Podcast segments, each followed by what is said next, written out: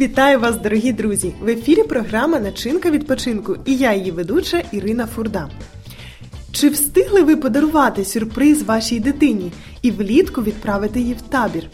Якщо ні, ви не повинні засмучуватись, адже є зимові табори. Звичайно, ми звикли відпочивати в спеку, сонце і радіти літнім дням. Але якщо цього не відбулося, то ловіть теплі емоції від зимового табору і зимових днів. Встигніть подарувати своїй дитині незабутні миті дитинства. Тож, як організувати зимовий табір, або що саме відбувається в таких таборах і де можна дійсно чудово відпочити в зимові дні, розповість нам наша гостя. Тож долучайтеся. Ірино, вітаємо вас! Здравствуйте. Сьогодні ми спілкуємося з вами, як організувати зимовий табір, тому що впевнено багато батьків не встигли, можливо, віддати е, дітей влітку і були б дуже раді знати, що існують такі табори, або ж навіть раді організувати подібний зимовий табір.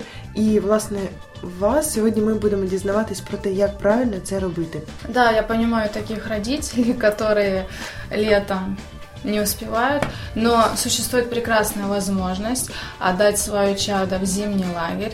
А, На это есть люди, к которым вы можете обратиться, и эти лагеря непосредственно существуют. Просто очень важно уточнять, какие лагеря берут какие возраста. Е, До речі, ви є е, безпосередньо організатором подібних таборів, так? Муж у меня является организатором лагеря, а я наставник.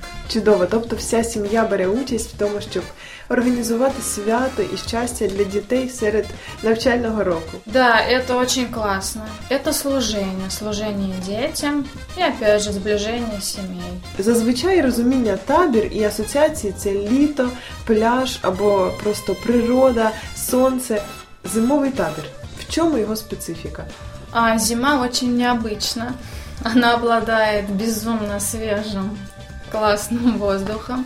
И очень замечательно, если семья имеет возможность отдать своего ребенка в такой лагерь, а этот лагерь будет проходить где-то в арендованном домике напротив соснового леса. Это очень классно. Угу. Тобто місце знайти взагалі не є проблемою да, зимою.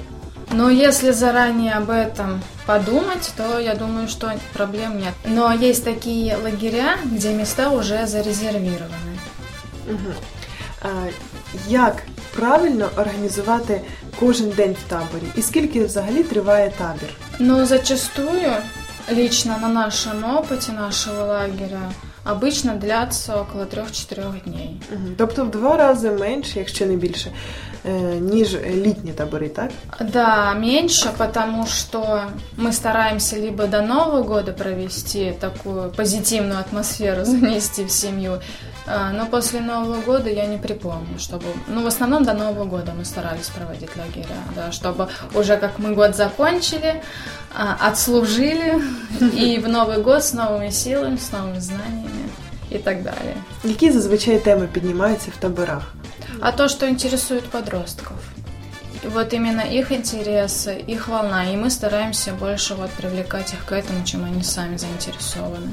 Еще у нас проходят очень замечательные игры, и такой момент, а, мы можем их придумывать сами. У нас есть, а, особенно под конец лагерей, общелагерные игры. Они очень интересные.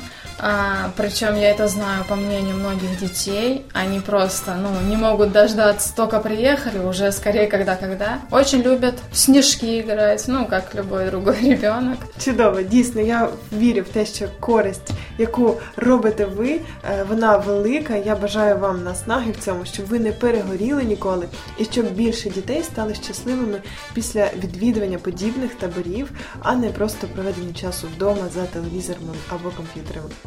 Друзі, як ми з вами зрозуміли, зимовий сезон це зовсім не привід сидіти вдома, а тим паче для дітей. Адже зимовий табір це веселе масове катання на лижах, сноубордах, стрільба з лука, захоплюючі ігри, майстерки, відкриття нових знань та умінь. Це не типові екскурсії і квести, це незабутні вечори у великій теплій компанії. Тож даруйте такі приємні враження для своїх дітей, приєднуйтесь і, можливо, ви станете організатором прекрасного дозвілля в зимовий час. Начиняйте свій відпочинок разом з нами.